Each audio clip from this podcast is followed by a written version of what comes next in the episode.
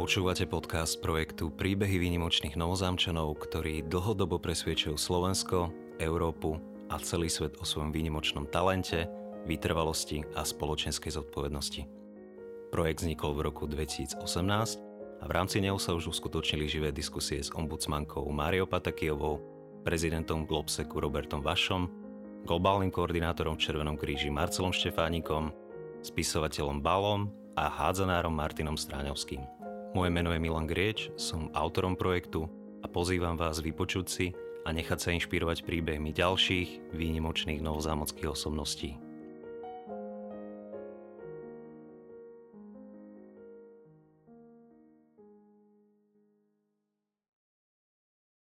Podcaste vítam doktora Ivana Jančara, Ivan Jančar vyštudoval vedu o výtvarnom umení na Filozofickej fakulte Univerzity Komenského v Bratislave v rokoch 1979 až 1983, kde v roku 1986 získal doktorát. Od roku 1983 pracoval ako kurátor zbierky modernej grafiky, kresby a ilustrácie v Galérii mesta Bratislavy. V roku 1998 bol vymenovaný za jej riaditeľa a v tejto funkcii pôsobil do roku 2020. Od 1. septembra 2021 pôsobí ako šéf-kurátor v Galérii Slovenského rozhlasu. Pripravil viac ako 150 výstav na Slovensku i v zahraničí. Publikoval 30 kníh a množstvo článkov o slovenskom a medzinárodnom umení. V roku 1992 získal štipendium Americkej asociácie múzeí pre pobyt v Univerzitnom múzeu Tucsone v Arizone. Zúčastnil sa na viacerých workshopoch a kolokviách ako v Brne, vo Viedni a v Štrasburgu. V roku 1996 vyhral konkurs na pobyt Múzeu moderného umenia v Oxforde. V roku 1997 získal Fulbrightovú cenu za pobyt v Spojených štátoch amerických. Od roku 1993 je súdnym znalcom pre výtvarné umenie 20. storočia a súčasné umenie. V rokoch 2003 a 2004 bol expertom Európskej komisie pre kultúru so sídlom v Bruseli v Belgicku. Je členom Medzinárodného združenia výtvarných teoretikov v roku 2005 získal cenu Martina Benku. V roku 2012 mu talianský prezident udelil rad talianskej hviezdy. V neposlednom rade je pán Jančar znalcom tvorby pána profesora Juraja Meliša a zároveň bol aj jeho dlhoročným osobným priateľom. Vítam vás, pán Jančar. Dobrý deň, prejem. Kedy ste sa spoznali s pánom profesorom Melišom?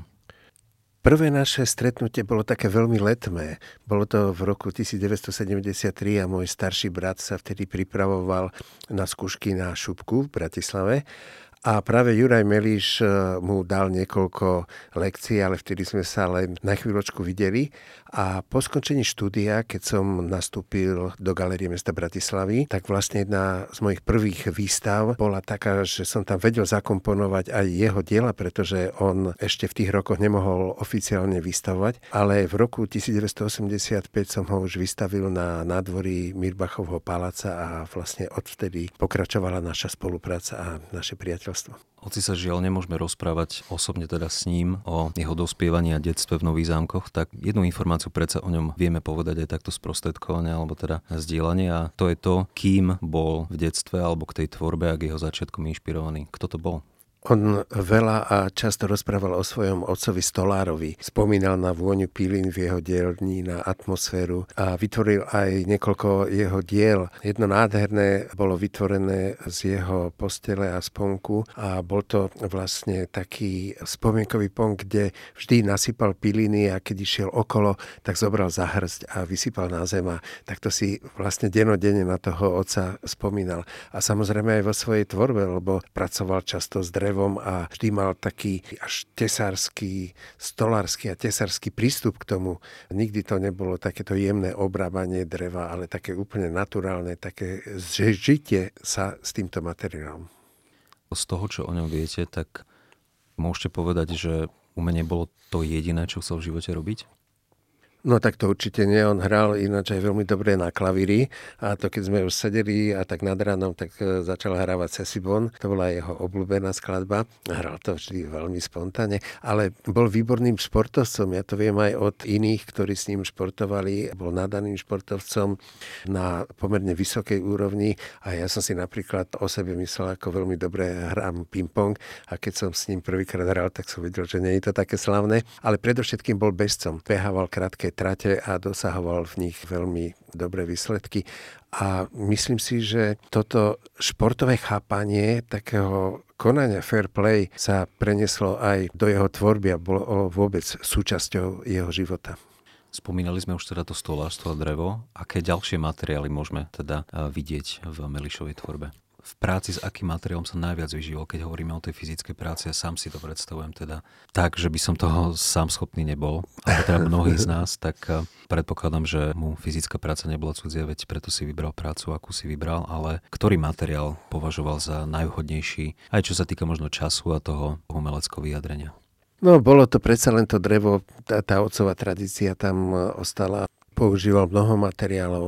Používal napríklad kov, používal liatý betón, používal rôzne predmety ako drôty, píly a podobne. Zaviselo to samozrejme od toho diela, ktoré potreboval, ale on hovoril, že on má rád aj také plebejské umenie a s tým aj používanie takých prvkov, ktoré pôvodne ani neboli vytvarné, ale on ich premenil na umelecké diela čo som spomínal, že taký surový liatý betón, ktorý má také veľmi zvláštne výtvarné pôsobenie a napokon aj mnohí architekti používajú takýto betón nespracovaný a hľadajú tú krásu tohoto betónu a v cykle hľadanie identity ho veľmi často používal. Ale potom to boli rôzne nájdené materiály alebo predmety dennej spotreby. Tam používal napríklad, vytvoril jedno dielo, kde použil telefon, ktoré sa volalo Volám štvrtý rozmer bola to taká ironizácia vlastne odpočúvania tajnou policiou, alebo vytvoril dielo Štenica, ktoré bolo tiež takým objektom, ktoré bolo hore v jeho ateliéri, vyselo zo steny ako odkaz na odpočúvanie, na štenice, teda, ktorými sa odpočúvalo. Takže bolo to veľmi rôznorodé a dá sa povedať, že bolo to od diela k dielu a neštetil sa ničoho, žiadneho materiálu, žiadneho odhodeného alebo niečo kľudne ich používal. A ja si pamätám také jedno jeho obľúbené príslovie bolo, že nič ľudské mi nie je cudzie.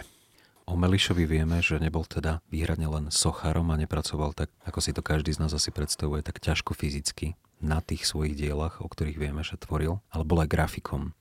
Musím povedať, že on si tú sochárskú tvorbu skutočne aj fyzicky tvrdo odmakal, lebo to nie je jednoduché a pri dielach, ktoré častokrát realizoval, tak to boli veci, ktoré si vyžadovali skutočne veľkú fyzickú námahu. A v jeho grafickej tvorbe sa odražala tá jeho sochárska, sa vlastne tak vzájomne prelínali. Veľa diel vytvoril napríklad z cyklu Idea, veľké grafické cykly z cyklu Hell. On potom prenášal tieto svoje posolstva zo sochariny do grafickej tvorby. Keď sa na to pozrete, tak vidíte, že je to tvorené veľmi dynamickými ťahmi, proste veľmi z takého napätia a z takého pocitu, že už, to musím urobiť a už to musím vypovedať. Takže nie sú, nie sú tie diela rozdielne, majú veľmi podobný charakter, len v inom materiáli. Čo by sa dalo možno povedať o začiatkoch jeho tvorby? Kým a čím bol inšpirovaný pán Meliš? Juraj Meliš e, nastúpil na školu v roku 1960, ešte rok predtým, v 59.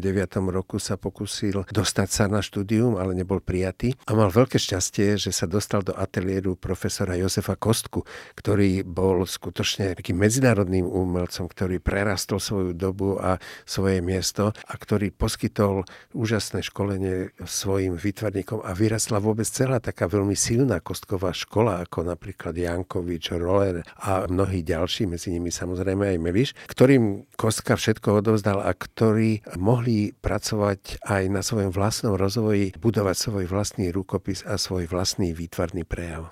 O ich vzťahu, teda o vzťahu pána profesora Meliša a pána profesora Kostku vieme aj to, že pánovi Melišovi bola ponúknutá možnosť pracovať ako asistent pána profesora Kostku. Z akého dôvodu túto ponuku odmietol pán profesor Meliš?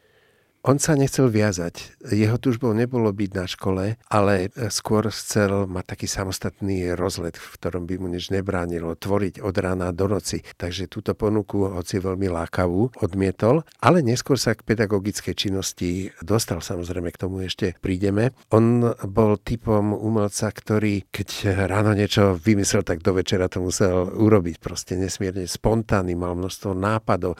On s tým jednoducho žil a tá spontánna vzdelanosť mu vtedy v tom ranom období jednoducho nedovolovala to, aby sa venoval ešte aj pedagogickej činnosti. buď od toho začiatku alebo v priebehu svojej tvorby, tak eh, kto bol, okrem teda samozrejme, a predpokladám, že pána profesora Kosku, tak eh, ďalší velikáni v tvorbe, ktorými sa inšpiroval? Keby sme išli veľmi hlboko, tak to bol samozrejme Roden, ktorého aj Kostka veľmi obdivoval. A ja som sa trošku aj tak zabával na jednom jeho diele. Bolo to také ranné dielo a bolo to replika mysliteľa od Rodena, ktorá je úžasnou sochou, ktorá je monumentálnym dielom, je v nadživotnej veľkosti. A tento mysliteľ má hlavu posunutú trochu dozadu a stojí tak trochu naklonený. A vy, keď k nemu prídete, tak vy sa mu nemôžete pozerať rovno do očí, alebo nemôžete chcete mu byť nejak rovnocenným partnerom, je od vás vzdialený, má takú úžasnú pózu, takú až nadpozemskú. A v prostredí 2 urobil Juraj Meliš jednu mačku na takom šamrlíku a tá mačka má presne taký istý postoj ako ten Balzak. tak som sa na to strašne smial, že ako dokázal reinterpretovať takéto dielo. Ako reagovala odborná obec na začiatky jeho tvorby a to, akým smerom sa chce uberať? Bol to možno pre niekoho šok? Bol výnimočný už od úplných začiatkov? Jednoznačne áno. Jeho výstavy Prostredie 1 a Prostredie 2 boli v tej dobe naprosto, ale skutočne naprosto výnimočné, pretože vytvoril tu celé prostredie. Prvým bolo prostredie Dedinský dvor, kde vlastne zobrazil tento Dedinský dvor, bolo to inštalované v celej miestnosti, vyrobil tam rôzne ploty, zvieratá a podobne. Veľmi to bolo ekologicky zamerané a hovoríme teraz o roku 1971, kedy o takto proklamované umenie ešte ani v západnej Európe nikto netušil alebo sa takéto tvorbe nevenoval a on totálne predbehol svoju dobu. A ďalšie prostredie 2 les tam mal zobrazené rôzne zvieratá, na ktorých sú namalované terče, ktoré ľudia zabíjajú, ničia. To bolo úplne, úplne ojedinele. A v roku 1983 pripravil výstavu Prostredie 3. Bolo to v galerii Cipriana Majerníka a túto výstavu mu už ani nedovolili otvoriť. Tu zatvorili alebo zakázali pred otvorením. A to bolo vlastne tá jar 1973, to už bolo to poučenie z krízového vývoja, to už bol zjazd slovenských výtvarníkov, kde aj konkrétne menovali autorov, ktorí nesmeli byť vystavovaní vystavovaný verejne vo verejných galeriách a vlastne na 18 rokov sa to celé zatvorilo a keby sa nezatvorili tieto hranice alebo keby on mohol naďalej slobodne tvoriť, tak určite by bol jeden z najväčších európskych umelcov, aj podľa mňa aj je, ale by bol takto aj chápaný aj na západe, lebo skutočne tú dobu veľmi, veľmi predbehol. Ako sa vysporiadaval pán profesor s tou dobou? Tá doba bola plná paradoxov a je zaujímavé, že títo autory vlastne mnoho významných vytvorenkov, ktorí nemohli verejne vystavovať, tak mohli robiť monumentálnu tvorbu. A robili ju často aj ne pod svojím menom alebo v spolupráci s architektami a chodili na komisie a tam im to nejako prechádzalo a Juraj Miliš má skutočne veľa realizácií zo 70 80 rokov, hoci bol jednoznačne protirežimne naladený a dával to aj nejako najavo, nie veľmi okato, to sa samozrejme vôbec nedalo, ale vo svojej tvorbe vždy tvoril veci, kde vyslovoval svoju pravdu a on to aj hovoril, že to musíme vyslovať jednoznačne, lebo tá pravda je jednoznačná. A vytvoril aj mnoho diel, ktoré boli plne protirežimné a preskakovali svoju dobu. Si pamätám na veľkého cenzora, to je dielo z 85.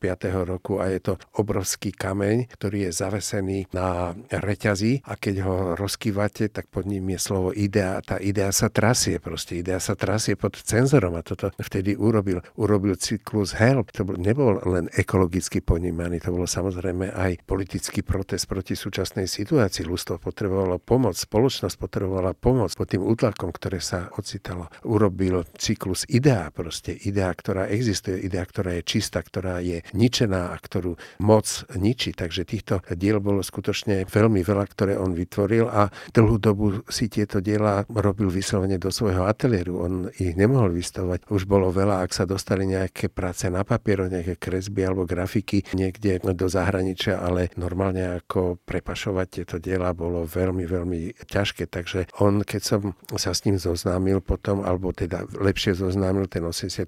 a 5. rok, kedy som už veľmi často chodil do ateliéru, tak ja som ostal úplne prekvapený, aké veci sa tam nachádzajú. On urobil cyklus hľadanie identity, v 85. roku si povedal, že ja som pre spoločnosť mŕtvý, ja nemôžem vystavovať, mňa ľudia nemôžu poznať bližšie. Kde to mám vystavať? Ja to mám len vo svojom ateliéri. Tak Sochar Gavola mu odlial vlastne posmrtnú masku, tzv. posmrtnú masku z jeho tváre a jedna bola taká s ľahkým úsmevom, druhá bola vážnejšia a on teraz urobil cyklus diel, kde toto vykričal do sveta, že ja som tu, ja existujem, ale som mŕtvý, pre spoločnosť som mŕtvý. Samozrejme, táto tužba je v každom umelcovi, aby mohol prezentovať svoje dielo. To neboli len vytvarníci, to boli mnohí herci, spisovatelia, ktorí boli na tom tiež veľmi zle, že spisovatelia mohli aspoň písať do šuflíku a vytvarníci robiť si vo svojom ateliéri, ale napríklad herci, no pre koho mali hrať, to bolo veľmi ťažko niekde u seba v obývačke. Takže tá tužba tam samozrejme bola a ja viem, aký on bol veľmi rád, keď sme urobili jeho prvú výstavu, alebo sa zúčastnil na prvej výstave, ktorá bola taká, že to bol akože humor vo výtvarnom umení, ale ja som dostal kurátorstvo a som tam pozval takých autorov, ako bol on, Dežo Toda, mnohý Svetozar Midlo, proste úplne iných, ako bola oficiálna scéna. A ja som mal obrovské šťastie, že bol vtedy riaditeľom doktor Jankovský, ktorý si myslím, že bol správny človek v správnej dobe a na správnom mieste, ktorý ma tak nejako ochraňoval pred tým, aby som nemal prúsery za to, čo som vystavoval. A aj sme nakupovali diela, ktoré nemohli byť prezentované prezentované, ale sa nakupovali. A takisto som mohol ako kurátor prezentovať túto tvorbu a viem, ako to bolo aj pre ostatných. Si predstavte, že 18 rokov tvoríte tichu svojho ateliéra a teraz nemáte tú väzbu chodia ku vám ľudia, nejakí priatelia a podobne, alebo na nejakých neoficiálnych výstavách. To ukazujete, ale to nie je ono, ako keď to máte samozrejme v galerii. On cítil ten tlak spoločnosti ako nesmierne silno. Napríklad vytvoril obrovskú kovadlinu, na ktorom bolo veľké kladivo a na tom veľkom kladive bola zobrazená jeho tvár a v tej kovadline bolo vlastne vymlatená tá jeho tvár do tej kovadliny. Proste mal pocit, že tá spoločnosť ním tak mláte a tak bije do tej, do tej kovadliny, že až v tej kovadline sa jeho tvár vlastne takto ocita. Takže tie diela boli veľmi silné a bolo na nich vidieť, ako ťažko znášal tú dobu a ako sa snažil vypovedať to, čo cítil. Každý človek musí v živote prekonávať rôzne prekažky a samozrejme výnimkou nebol ani Juraj Meliš. Ja viem, ako s veľkými ťažkosťami prechádzal cez tie komisie, ktoré mu neschvalovali tie diela, ktoré robil, lebo monumentálne diela sa museli schvalovať komisiami, bez toho sa to jednoducho nedalo. Ako pri niektorých 5-6 krát opravoval tieto diela. Si predstavte, že v období najťažšieho socializmu on realizoval monumentálku poctu sviniam. To je niečo, čomu by sa človeku nechcelo veriť, lebo samozrejme tá symbolika to, už toho názvu bola taká, že to si človek dneska hovorí, že ho mohli zatvoriť za to, že ho za to nezatvorili a proste on tam dal aj meritko človeka pri tých sviniach, ktoré sa tam množia, ktoré ovládajú spoločnosť. Tá symbolika diela bola ako fantastická, takže on mal obrovskú odvahu povedať to, čo si aj v skutočnosti myslel. Vnímali ho v tej dobe aj ďalší umelci, ktorí rovnako bojovali tou svojou tvorbou proti tedajšiemu režimu? Alebo túto jeho povahu a charakter, ktorý sa prejavoval v jeho umení, tak vnímala len úzko výtvarná obec? Dá sa povedať, že možno s malými výnimkami, ale takmer všetci uznávali tvorbu Juraja Meliša a vedeli o nej a vedeli, aká je silná. Každý si pamätal tie jeho rané diela, ktoré vystavovala. Chodili k nemu priatelia, videli, čo robí a videli, že je to človek, ktorý sa nevzdáva a ktorý stále vytvára veľmi silné diela, ktoré stále mali čo povedať. Bola jeho tvorba počas tejto doby len skutočne takou výpovedou o tom útlaku, ktorý zažívali v tom čase ľudia z mnohých strán? Alebo sa snažil vidieť možno veci pozitívne negatívne uberať sa aj iným smerom. Musím povedať, že obidve tieto polohy boli prítomné v jeho tvorbe. Na jednej strane to, čo som hovoril, a na druhej strane tam boli veľmi také jemné diela. Predovšetkým to bol taký cyklus vizuálnej poézie od začiatku 70. rokov, kde písal veľmi pekné básne, ktoré potom alebo vyrýval do dreva, alebo vypaloval, alebo ich vysekával a mnohé z tých básní boli venované jeho manželke. Nemal pocit, že by sa musel po tej dobe dlho hľadať? No to vôbec nemám ten pocit a ani nemám ten pocit, že po revolúcii bola iba pravda a že nič negatívne sa nedialo. Žiaľ, dialo sa mnoho negatívneho tej, tej spoločnosti a Juraj Meliš na to vždy reagoval na to, čo sa dialo a mal istý čas e, pocit, že sa ocitol znova v nejakej žumpe, lebo tých škandálov a tých mafiánskych praktik bolo veľa a jednu výstavu, čo som urobil, tak tu nazval Ladies and Gentlemen a boli to také plastiky alebo objekty dámskych a pánskych toaliet, že vlastne spoločnosť sa ocitla až takto na kraji toho morálneho bahna, takže on mal ako stále čo povedať a vždy reagoval na tú dobu.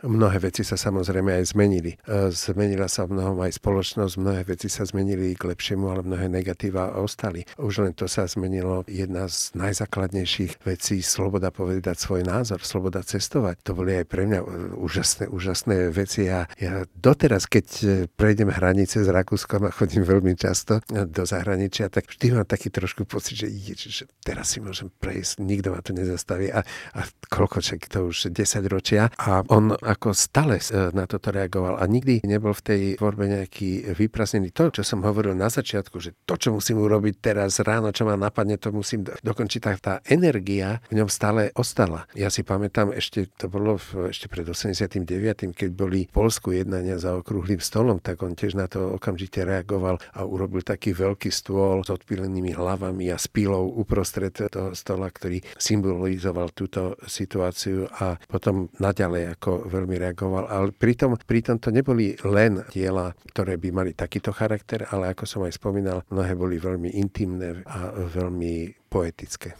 Napriek tomu prvému odmietnutiu stať sa teda asistentom pána profesora Kosku, tak e, o pánovi Melišovi vieme, že bol z neho nakoniec teda akademik, tak e, zo spomienok, ktoré o ňom máte alebo ktoré s vami zdieľal, ako vnímal tú možnosť vyučovať a viesť ďalších mladých ľudí a mladé generácie k umeniu a k tvorbe? Veľmi pozitívne. V roku 1990 prebehla veľká transformácia Vysokej školy výtvarných umení, keď v podstate sa dosiahlo to, že všetci pedagógovia boli, dá sa povedať, že prepustení, ale všetci mali možnosť sa zúčastniť e, konkurzov. Niektorí zo zasady nešli, niektorí vedeli, že nemá zmysel ani ísť na tieto konkurzy a prišli viacerí pedagógovia vonku, ako napríklad Jankovič, Hofstetter, Melíš, Roller a ďalší. A oni si veľmi rýchlo urobili docentúry a profesúry. Si zoberiete, že v 90. nastúpil Juraj Meriš, v 91. bol docent a v 92.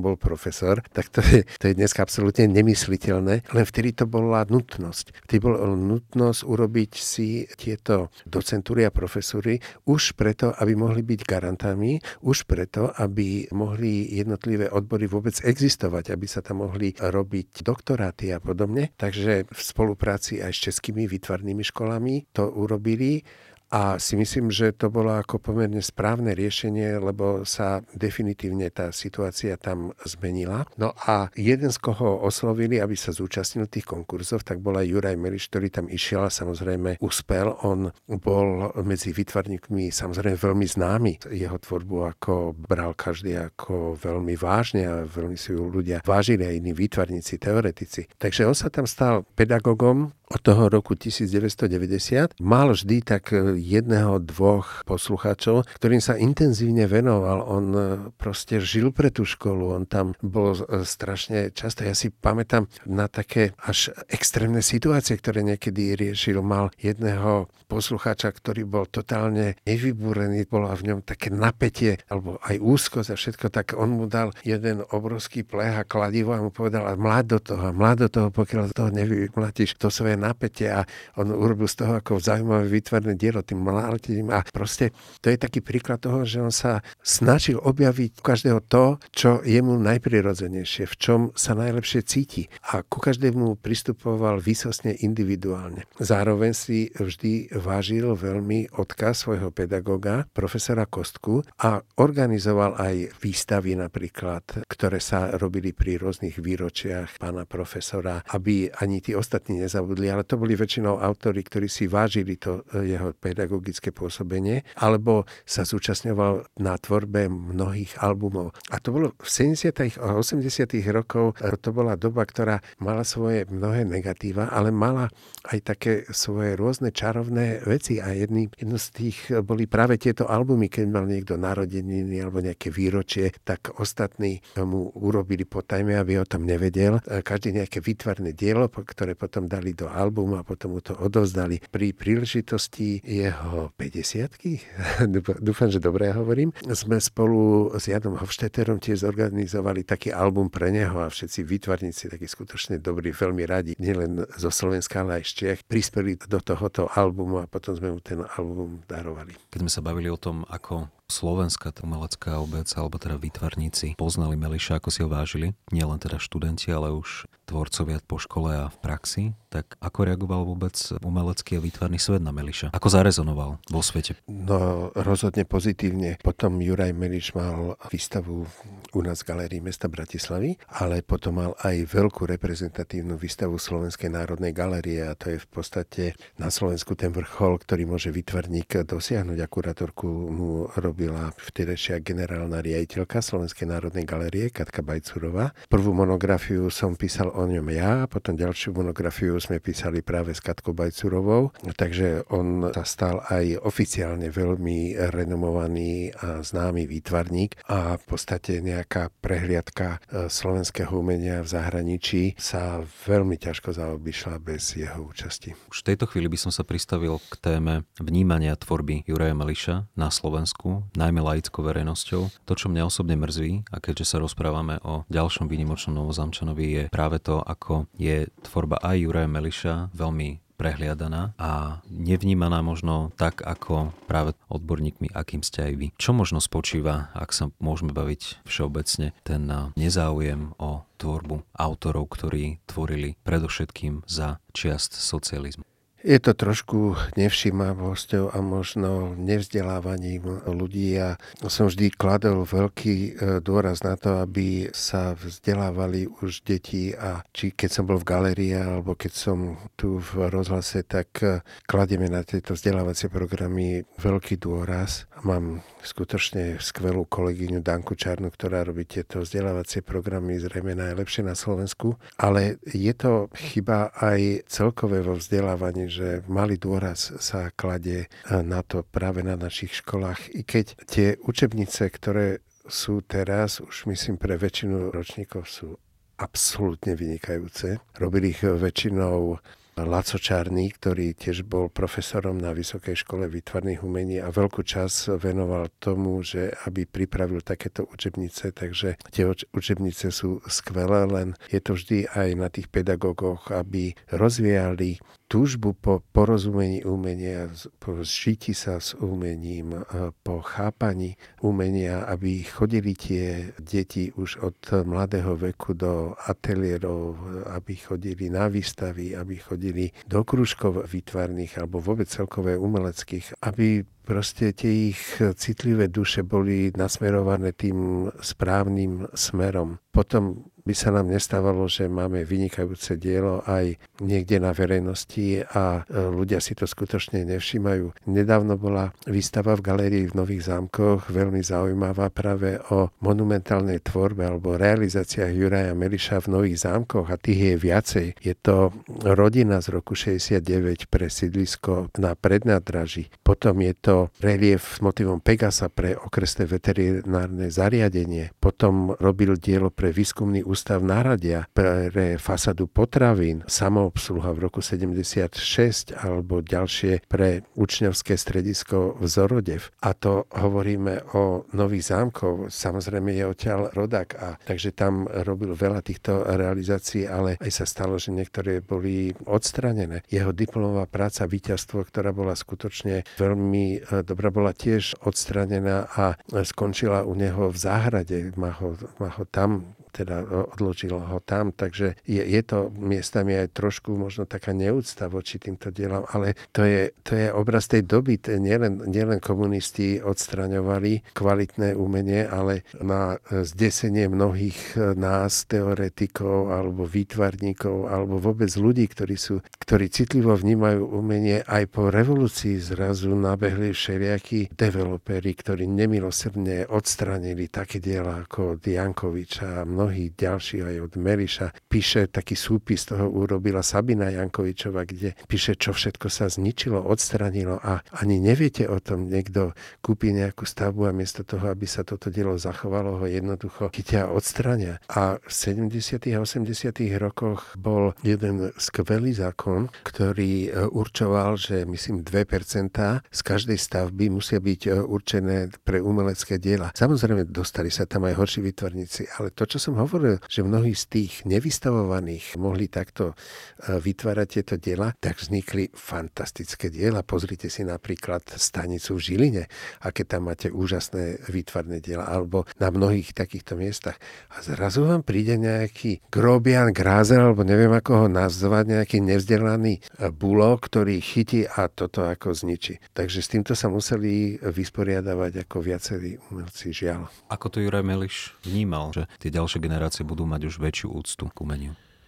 tak dúfal v to, že to bude lepšie, tak e, sám sa o to aj dlhé roky pedagogicky snažil. Si myslím, že všetkým svojim poslucháčom štepoval to, že má byť ako umenie, má byť vnímané s, e, s veľkou pokorou, úctou, keď hovoríme o tom skutočnom umení. Vlastne vo všetkých e, oblastiach to, čo nám títo ľudia prinášajú, obohacuje nás všetkých, takže si myslím, že aj on takto pristupoval k tomu, aby takto učil svojich poslucháčov. Ako vnímal ten vývoj v sochárskej, grafickej a vôbec umeleckej tvorbe? Bol nadšený, čo tá doba po socializme priniesla?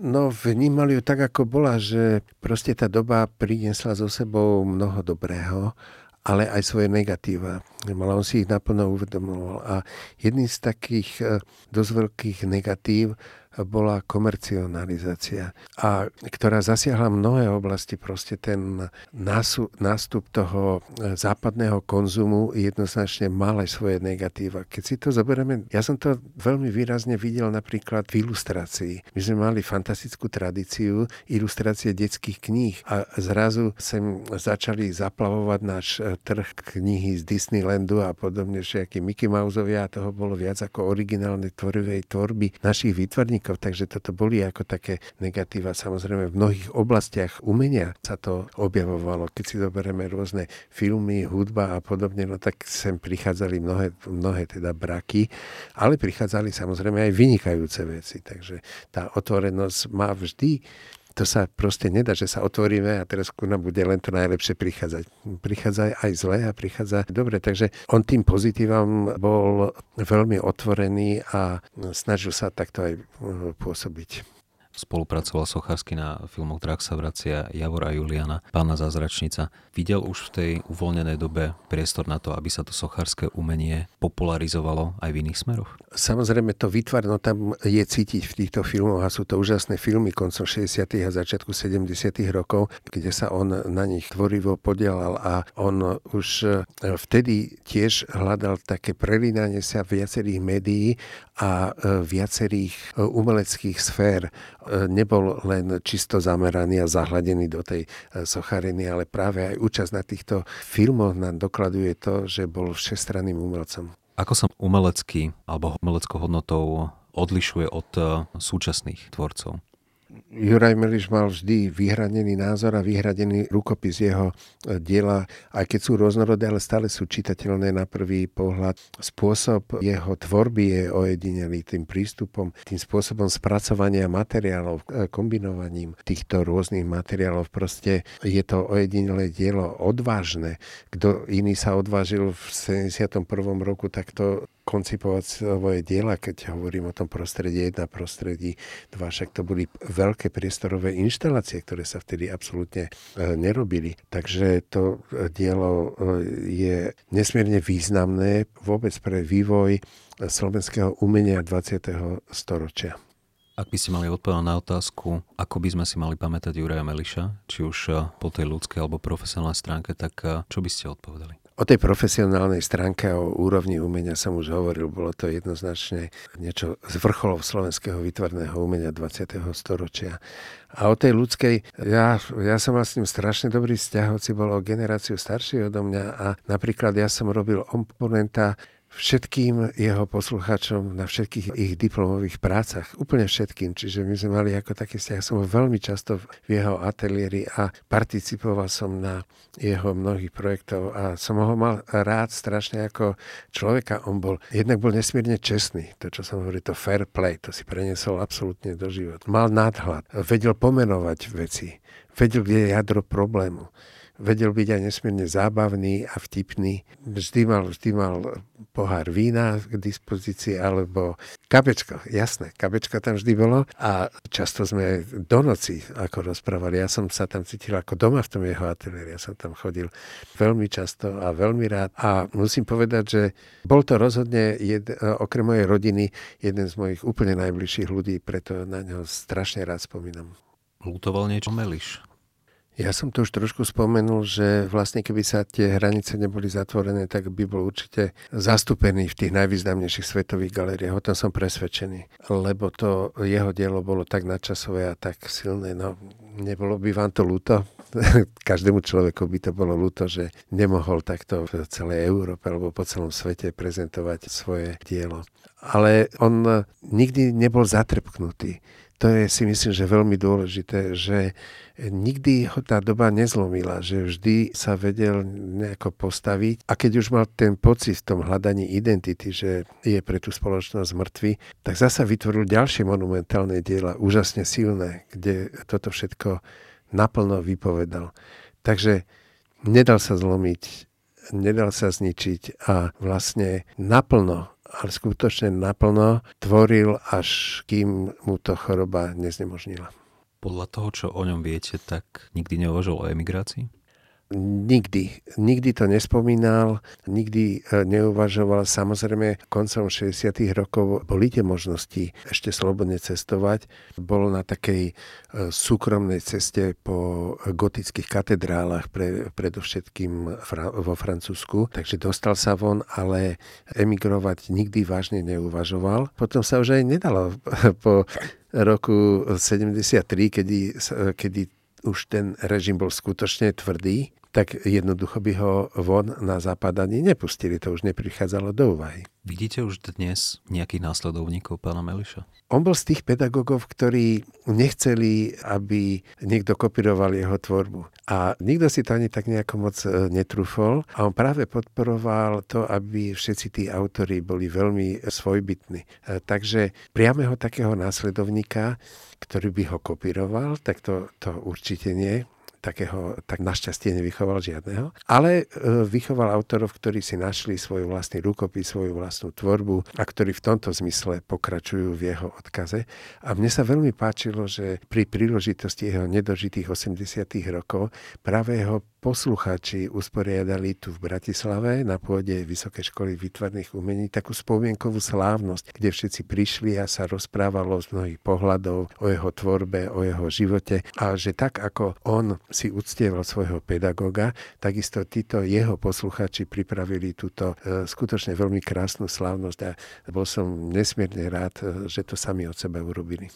Máte, pán Jančer, nejaké príhody s pánom profesorom, ktoré by ho tak charakterizovali ako človeka? E, samozrejme, ja mám viacero takých príhod. On bol, on bol neskutočne veľkorysý a keď sa mi páčilo nejaké dielo a e, robil som výstavu, dajme tomu, tak on mi ho daroval potom a, a ja som tam mal jeden taký, taký veľmi štilizovaný kríž to bol nápisom Inri, ale to bolo ako veľmi štilizované a ten sa mi ako veľmi páčil. Ale som nemohol povedať, že vieš čo, že ja by som si ho od teba kúpil, lebo by mi ho nepredal jednoducho. On by mi povedal, tu máš. A, a mne to bolo zasa blbé, no tak som si vymyslel, že e, som e, zobral do jeho ateliéru jednu svoju známu, ktorá si chcela od neho niečo kúpiť a som jej povedal, nech to kúpi tiež od neho, tento krížik a ona ho kúpila a potom ja som si ho od nej za tie isté peniaze zobral, takže takto som k tomu prišiel.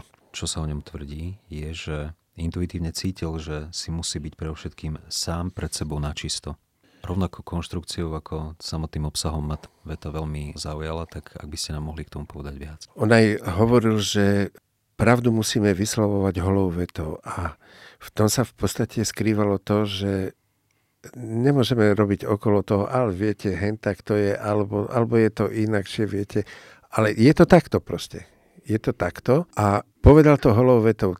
Takým príkladom by mohlo byť dielo také, kde má napísané, že to be or not to be. A to not to be je prečerknuté. Že mal jasno v tom, že neriešil také hamletovské otázky zložité a takto, že mal v tom úplne, úplne jasno. V živote to be, žiadne not to be, to be a robiť a vyslovať tieto pravdy. On aj hovoril, že no potom nikto nebude dbať na to, že či sme ochkali, že hento sa nedalo a hento sa dalo a viete, vtedy som to mohol urobiť, ale nedalo sa to urobiť a takto. No nie, tak urobil som to, alebo som to neurobil. Takže toto bol ten princíp jeho tvorby a jeho života. Áno, toto je moja pravda, ja ju takto urobím, v budúcnosti si budem presne, ako ste povedali, čistý sám pred sebou. Mali by sme si Juraja Meliša pripomínať častejšie? No samozrejme, takých ľudí je strašne málo. Tu vzácni ľudia, ktorí sa na, narodia raz za množstvo, raz za dlhé obdobie a, a tá syntéza toho ľudského a umeleckého je veľmi neobvyklá. Ja poznám aj mnohých skvelých umelcov, skutočne skvelých, ale z tej ľudskej stránky, no to je jedna katastrofa. A, a u neho to bolo v takej vzácnej zhode. Na úplný záver by som si dovolil takú osobnejšiu otázku, keďže ste vraveli, že pán profesor Meliš bol vašim dlhoročným priateľom, tak za čo vďačíte pánovi Melišovi vo svojom živote? Za veľa. Za veľa. My sme mali eh, dlhé a veľmi, veľmi náročné, ale zároveň aj nádherné rozhovory v mnohom ma naučil sa lepšie dívať na umenie, lepšie ho pochopiť, mať aj iné pohľady. Jeho umenie nebolo jednoduché a rozhodne nebolo lúbivé preto ako e, mnohí ľudia ho ani nevedeli chápať. Chápať ho vedeli ľudia, ktorí mali cit pre zmysel umenia, ktorí ako videli v tom ten skutočne veľmi silný umelecký odkaz, ktorý, ktorý tam bol a v mnohých prípadoch mi e, otvoril oči. A musím aj povedať, že pre mňa vždy bolo aj zácne to, že keď sa tam chodilo na tú Vysokú školu výtvarných umení robiť oponenta jeho posluchačom, som videl, ako ich učí to bolo tiež zároveň aj pre mňa vzácne a veľa som sa tam toho naučil. Som videl, ako im necháva slobodu životného a umeleckého prejavu a to všetko e, bolo skutočne nesmierne zaujímavé, vzrušujúce a pre mňa v mojom živote veľmi dôležité čo si každý z nás, bez hľadu na to, či vnímame umenie tak, ako by sme mali, alebo nie, zobrať zo života Jura Meliša. Čo nám všetkým môže dať? Ja by som to povedal tak pomerne jednoducho hĺbku a pravdivosť umeleckého posolstva a svojho vlastného života. Tak ďakujem veľmi pekne.